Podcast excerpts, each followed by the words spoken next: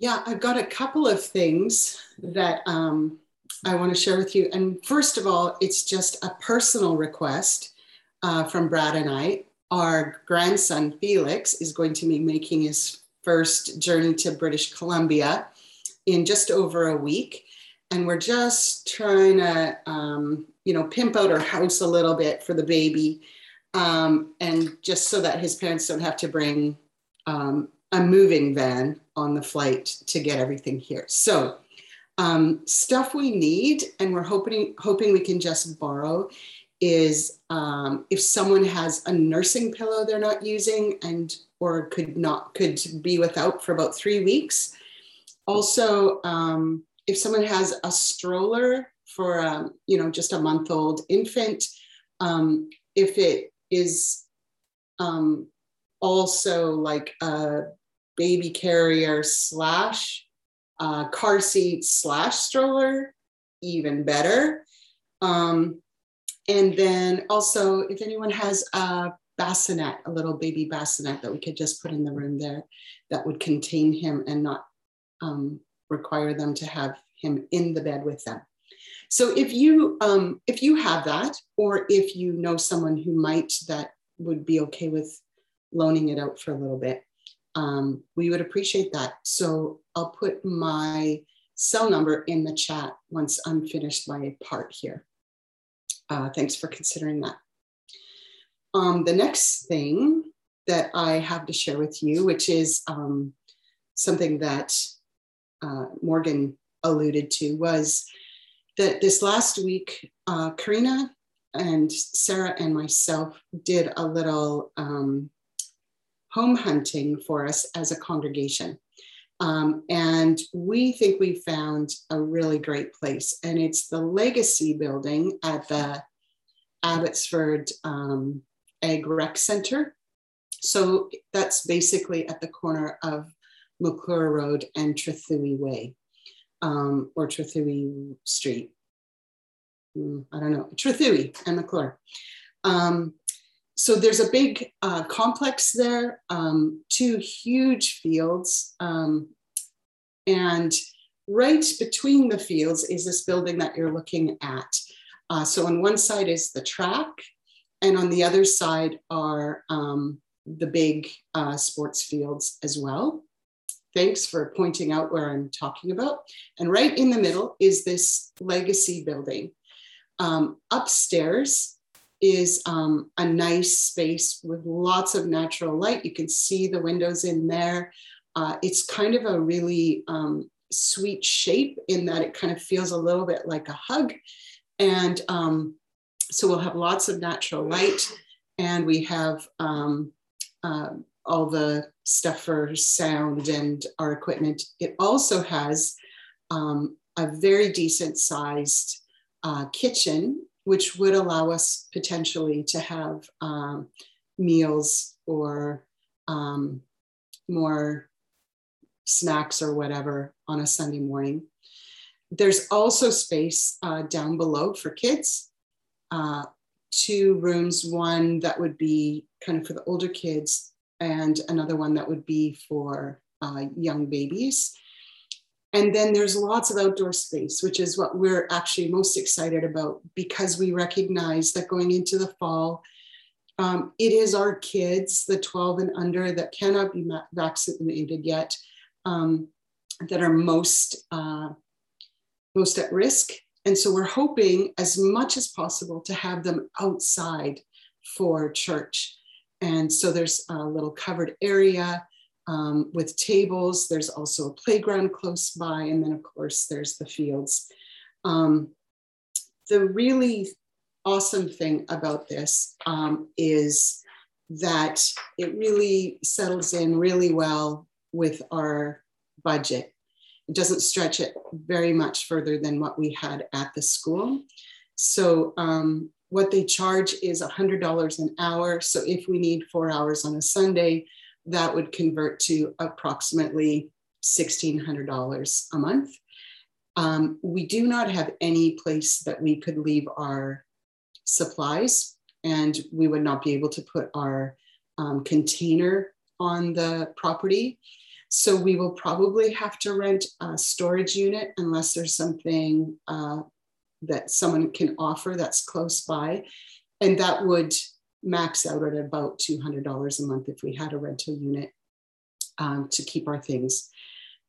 On the other hand, um, there are um, also like chairs and tables right on site. So we would not need to be storing uh, chairs. We could potentially sell those.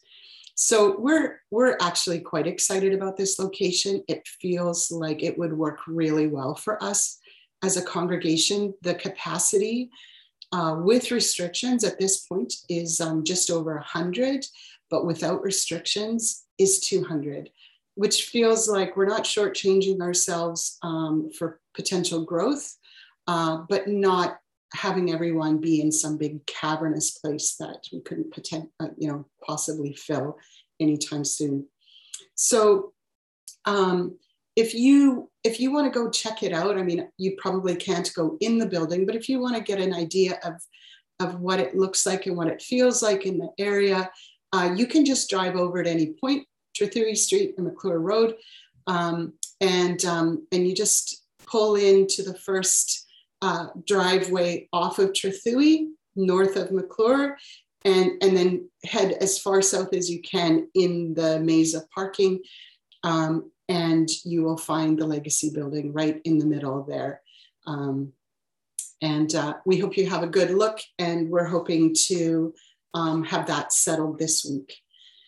So um, thanks for that. I, I'm hoping that that gets you excited that we have somewhere to go. For those of you who may not have been here when we announced this uh, when we were in the park, um, we can no longer meet in um, Clayburn School due to the fact that we um, are becoming a, an affirming church. And, um, and that was um, a process that was well done by specifically Karina and Sarah. Um, but that's why we've been looking for something else. Um, and I'm going to be on here for a little while today. I'm sorry, probably almost longer than anyone else. But um, the next thing we're going to do is a loving kindness meditation. And um, I just, I, am kind of hiving off of something that um, Sarah had suggested um, and kind of putting my own spin on it. But if you've felt stuck with your prayer life, um, please consider some different ways of praying where you aren't telling God what you want Him to do, uh, but rather you are finding ways to bless others and ultimately yourself. A loving kindness meditation and a compassion focus um, allows us to use different paths to a healthy prayer life. So, to start right now, I'm going to ask you to close your eyes and try to sit as comfortably as possible.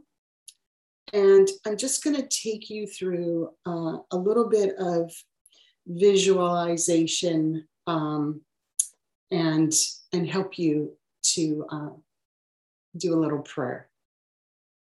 So, keeping your eyes closed, think of a person close to you who loves you very much.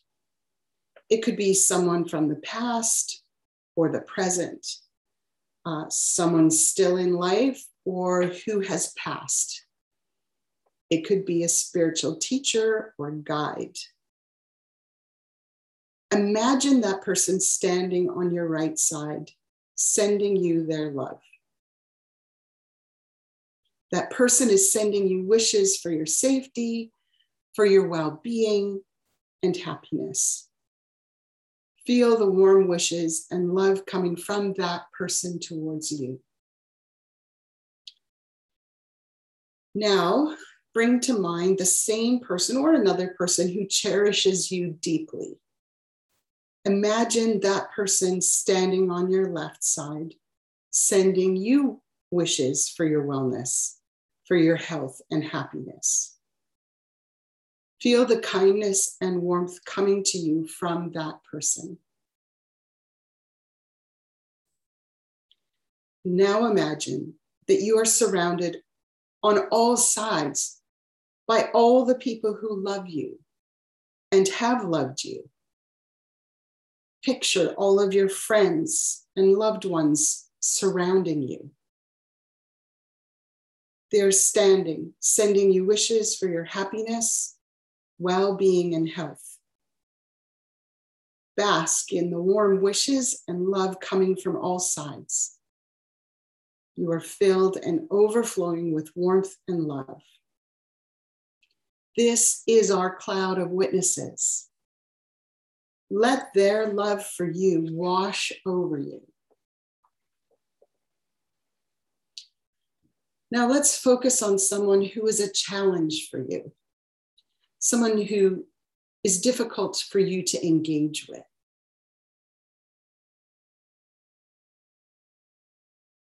Picture standing next to them. Reach out and put your hand on their shoulder and bless them with whatever you believe is their greatest need. It might sound something like this May you le- live with deep peace and purpose in your life. And now let's all focus on a particular group together. If you have a person in your life that is Indigenous, let them represent the First Nations of our land. Reach out and put your hand on their shoulder and bless them. It might sound like this May you know peace in the valley of the shadow of death, and may you rise up with the love of the Creator. Finally, let's bless ourselves.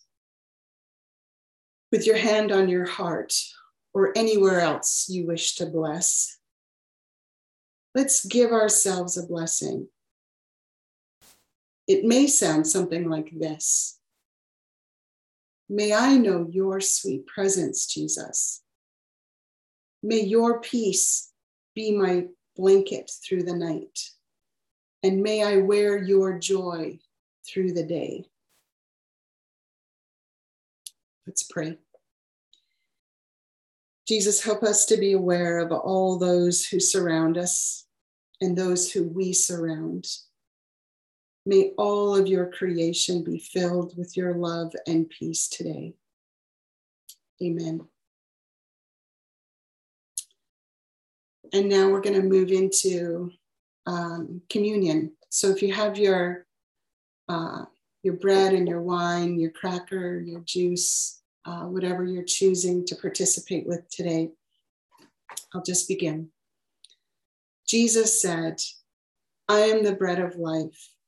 All who come to me shall not hunger, and all who believe in me shall not thirst.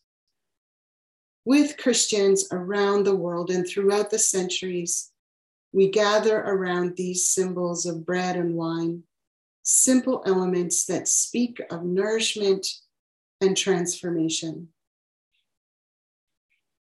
Let's pray the God of love, we thank you that you are as close to us as a breath, that your love is constant and unfailing.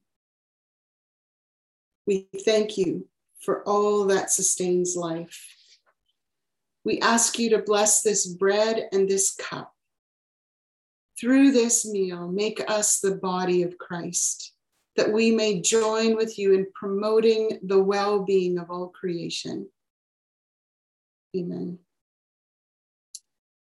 We remember on the night when Jesus and the disciples had their last meal together, Jesus took the bread and gave thanks and gave it to the disciples, saying, This is my body, which is broken for you. Take and eat, and as often as you do, remember me.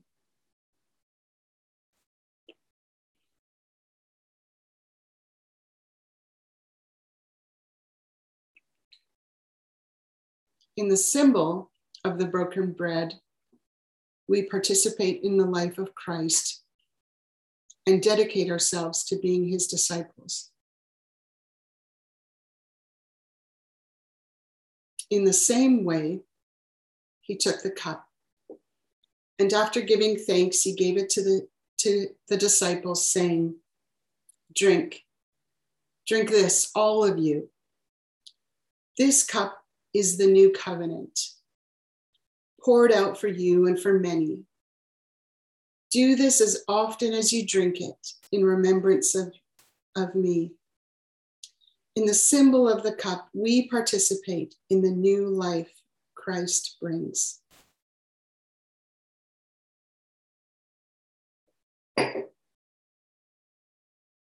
Let's just close in prayer.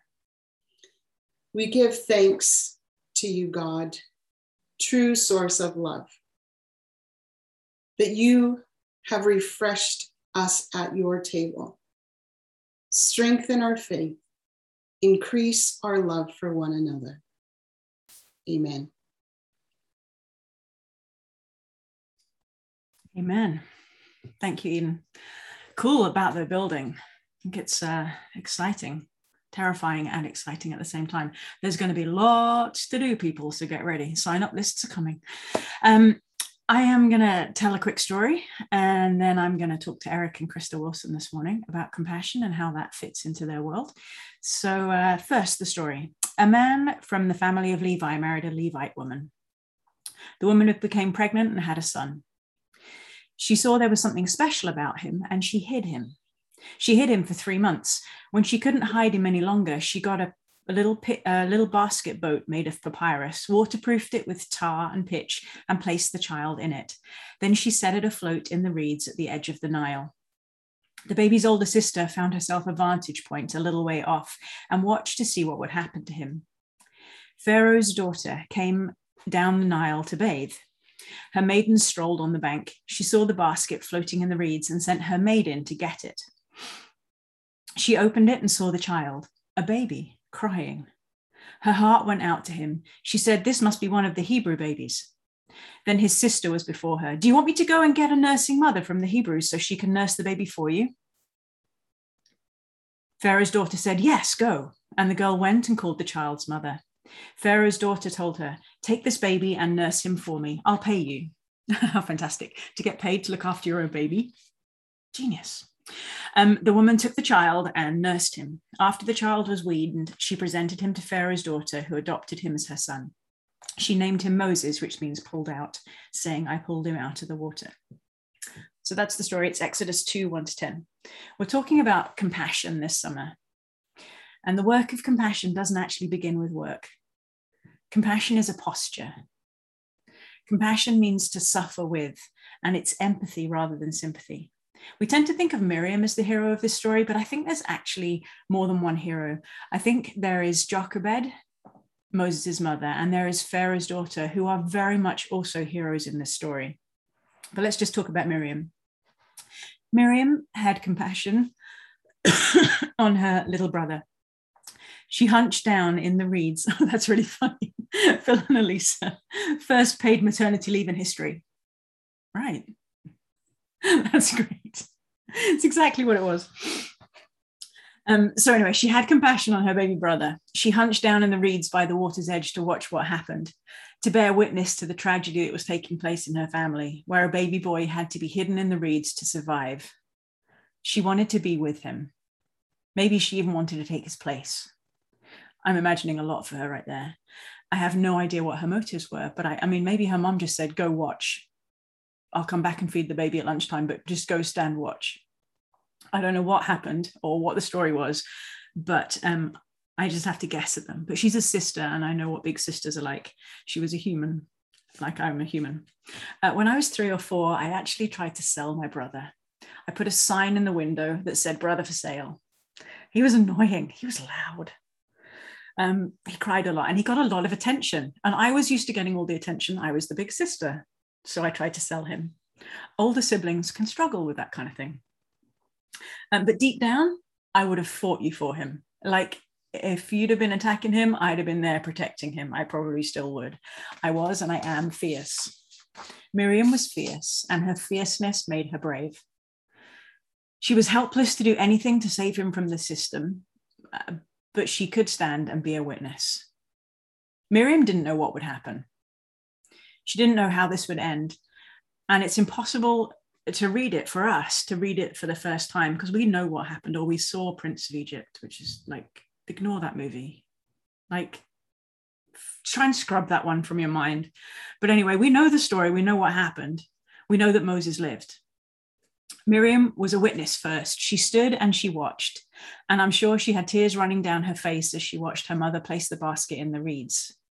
But then there was this Egyptian woman who spotted the basket and heard her people pull it to the shore. And then Miriam jumped into action. Compassion is often jumping into action, but there's a little bit of watching that has to take place first. I imagine Miriam, who could have stayed hidden, jumping in the water and wading over to Pharaoh's daughter. Seeing the bravery of the Egyptian princess who would go against her father's commands to rescue the baby boy, Miriam boldly offered to go get her help. These two, Miriam and the Egyptian princess, are now in cahoots to rescue this small child. Miriam runs to get her mother. And the Egyptian woman is standing up to her father, like she's Pharaoh's daughter. She's standing up to her father, saying, Kill all the baby boys. Like, that's no small feat. Like, that makes her a hero in the story in my mind. She risked a lot. And then there's Jochebed, the mother who hid her son in the reeds. She put him in a waterproof basket so he wouldn't drown. Perhaps she put him in the reeds because it was noisier down there with hippos, crocodiles, birds, all the other wildlife. Maybe it was just safer for a baby who would cry to be down by the water so where nobody would hear him. Maybe she would sneak back down there and feed him. She risked a lot but she'd already risked everything in the past three months, keeping him hidden at home. The Egyptian order was to kill the baby boys. Miriam watched from a distance, guarding her baby brother, avoiding detection herself so she might not draw attention to him. Miriam was brave, approaching the Egyptian princess. She stood up for Moses with her quick thinking. And she put herself in danger as she extended her protection to him these three people jumped into action, but they weren't sudden actions. Jochebed had three months up to this point deciding how to keep her son alive. And maybe she'd done it before. I was thinking, was Aaron an older brother or a younger brother? And I looked up as he was older. Like Aaron was three years older than Moses. So she'd done this before. I don't know. I mean, maybe the time thing meant that it the act of you have to kill baby boys came into being after Aaron before Moses but maybe she'd already done it. Maybe she'd already protected Aaron. Maybe this was her method. Maybe this was her way of doing it, but we just know about it because Moses is the important one in the story. Who knows? Miriam crouched in the reeds, and who knows for how long to defend her baby brother. I mean, the story goes, you know, she was hiding in the reeds watching, the baby was in the reeds, and then the Egyptian princess came. We don't know if that happened the same day that Jochebed put the baby in the water. Maybe it did, but maybe it was a week later. Maybe they'd been sneaking down and feeding the baby this whole time in between. We don't know. Like we get these little short stories. We don't know how they how they like it's just 10 verses long. We don't know how that whole thing expands, how that's grown. And the Egyptian princess, she actually lived in the system. She saw the injustice. And we don't know where she stood on that. She might have opposed her father the whole time, but maybe her heart was moved in that moment when she saw the baby. This is about issues of injustice. This is about issues of harm being done. This is about systems that are about harm and not healing and standing up to them. And it's another layer. Another layer of this is it's a foreshadowing of Jesus when I was chatting with the kids about this earlier, I was like, do you know another baby that had to go to Egypt to stay safe? I was like giving them clues. So there was a, there was a mom and a dad, and they'd had this baby, and the baby had been visited by shepherds. Like Jesus, like yes, Jesus. Jesus had gone to Egypt, and he'd been rescued by his parents and taken there to keep him safe, to keep him alive. And then this is a story of redemption that starts with Moses and ends with Jesus. So I was going to keep it really short this morning, and that's about as much as I've got. That this is a story about bravery. It's a story about the three women who stood in their places and did their things. So before we jump into action, as people. It can be helpful to take a moment like they did and reflect. There is a space that happens between feeling, like I feel your hurt, and acting. I do something to help ease your hurt. Sometimes this space is super short and we jump into action quickly. Sometimes this space is bigger and we make a more thoughtful plan on how we respond. And what we do with that space between seeing it and jumping in has a big impact, on how we act with compassion. That's where compassion happens, is in that little gap. What am I going to do? And I'm now going to introduce Eric and Krista Wilson. You probably know them, but if you don't, they're lovely. And there they are. Um, and they've been part of our church since the before times. How long have you guys been part of the bridge? Seven, seven years, eight years. Eight. Wow. Okay. Cool. So before times, before times, and then some. Thank you. Um, and they have four delightful children. Uh, and they are lovely people and they can speak for themselves. So I won't tell you anything more. So um, uh, Eric and Krista, I don't know who of you who of you wants to answer these questions or whether you're just going to tra- tag off or whatever, but we'll go through some of them. So um, why don't you tell us what it is that you do and where compassion is in that role? So we both work in frontline compassion care jobs. I'm a social worker and a counselor with Young Families, Youth Unlimited in Surrey, British Columbia? Uh, I'm an RCMP officer and I did general duty for 10 years in Surrey as well. Now I'm working in Chilliwack teaching. Um, we find compassion is really required uh, for us because we're dealing with people that are often having the worst days of their lives. And that's not always the easiest thing to do because you're seeing people often at their worst when they're dealing with their worst.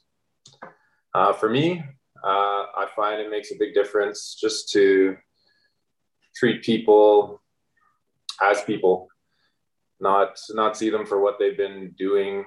Um, I'm not going to treat everyone the same. I'm going to respect the situation that I'm dealing with.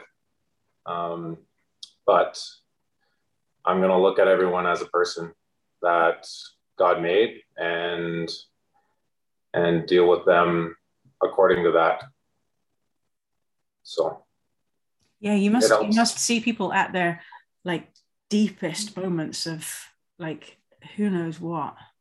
Like you never see anybody in just a hey, how's it going kind of a thing. You're it's always a a moment of crisis or a moment of yeah i mean always always is a strong word that's uh, yeah. I, I mean, some people get focused on that kind of stuff, I guess, but I deal with a lot of normal people too in between, and some there's most of our job is still dealing with normal things that that happen and the police need to get involved in a minor way kind of thing mm-hmm. but yeah there's there's a lot of people whether it's people dying or um, choosing to to break the law in a major way that's that needs to be dealt with accordingly kind of thing mm. so mm-hmm. cool um so uh krista what is what is young families um what is their story what do they what do they do what do you do with them yeah um so my work as a counselor with teen moms includes that includes frontline help and urgent care, mostly personal development care and support involved surrounding them. Um, we also have, uh, I would say, we also have le- levels of systemic change um, mission in our heart and passion. Um, in the sense of advocating in the community, we rely on the support of the community and partner with the community. And so, speaking and advocating for the young teen moms that we are in relationship with and that we pour pour into. Um, our compa- when I think about compassion services of like what we offer as being an organization that walks alongside teen parents that choose to raise their kids, that choose to say, I'm going to raise this baby. They're choosing life. Um, and so we want to come alongside and celebrate that life. And because we believe that they can be the best parents that they possibly can be. Um, and so as a staff and volunteer team, we come and surround them and um, try to help to give them the best tools that they um, that they can have. Um, so compassion services in our organization, if I think about our compassion care, that the number one thing that's at the heart and soul of our organization is long-term, caring, compassionate, supportive, committed relationships with these young teen moms. It's all the programs that we create um, are designed with the goal of creating opportunities for long-term, caring, supportive, connected uh, relationships that that surround these young families. Uh, our volunteers and staff have been with some of the volunteers and staff that we have have been with us for 5 10 15 years and so we have moms that have come in the door at 12 years old pregnant and not knowing what the next step is to moms that are still coming to our annual Christmas party at 35 years old, even though they've aged out of our regular programs, they come because they call this their family. Right. So um, yeah, it's a it's totally a place of belonging. So you see the Facebook feed posts after the Christmas party, like, thank you to my young family's family for for the amazing Christmas turkey dinner and for welcoming us again. That's so, cool.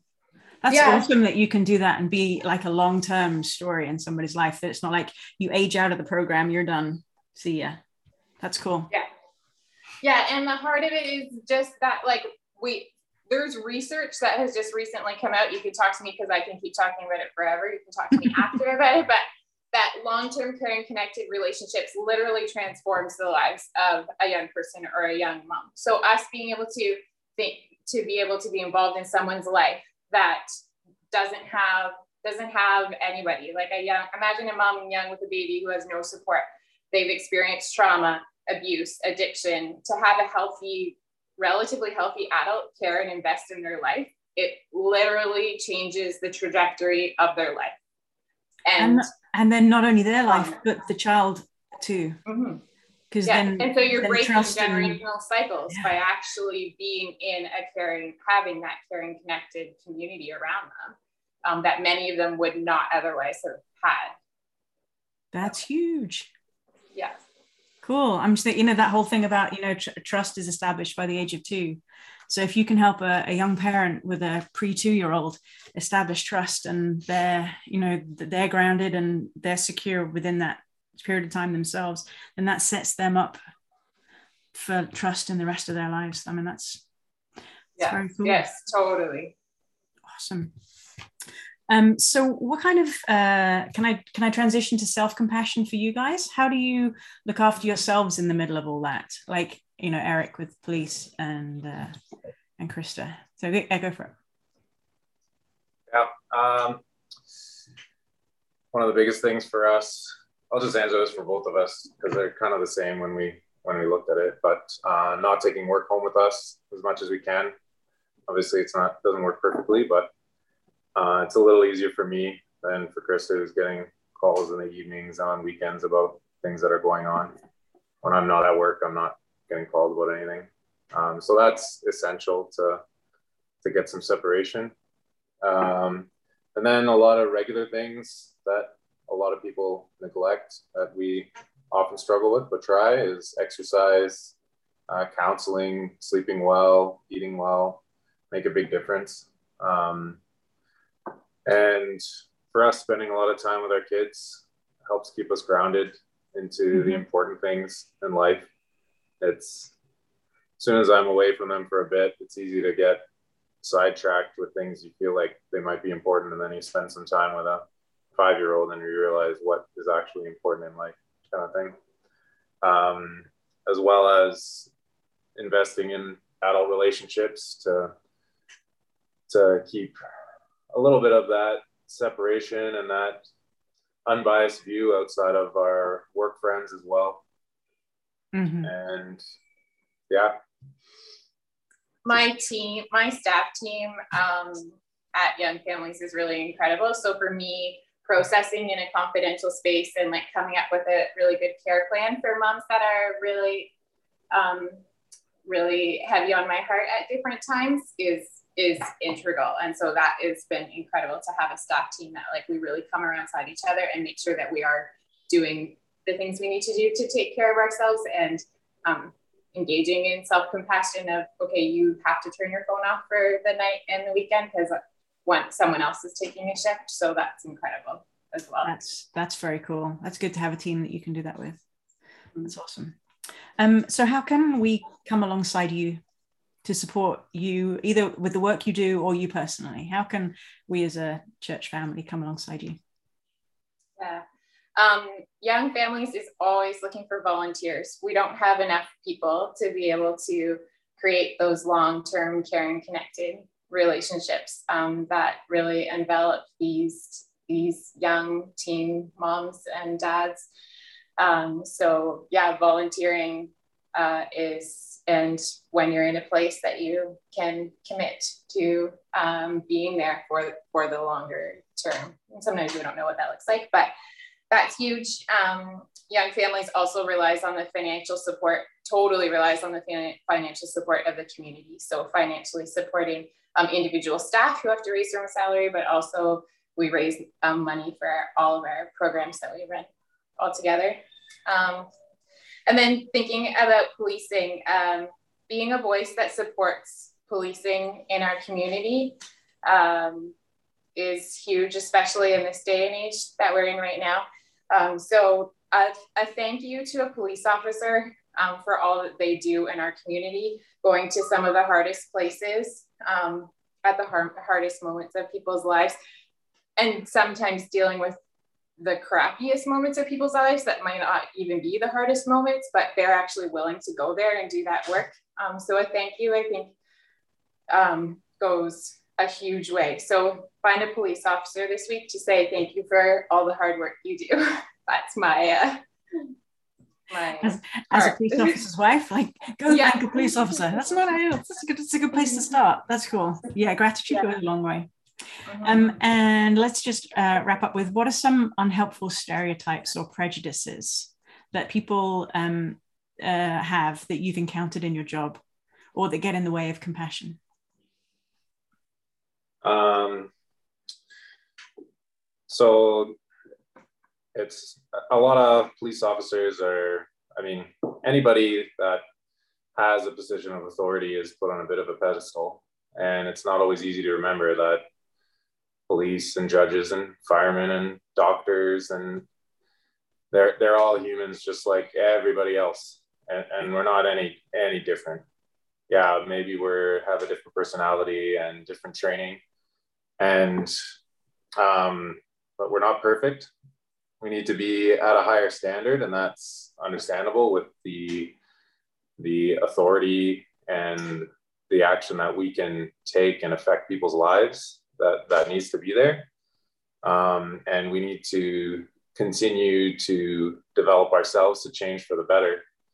Um, but it also has to people have to remember that we're just we're just people too just like just like you and just like you'll make mistakes we'll make mistakes as well. Yeah.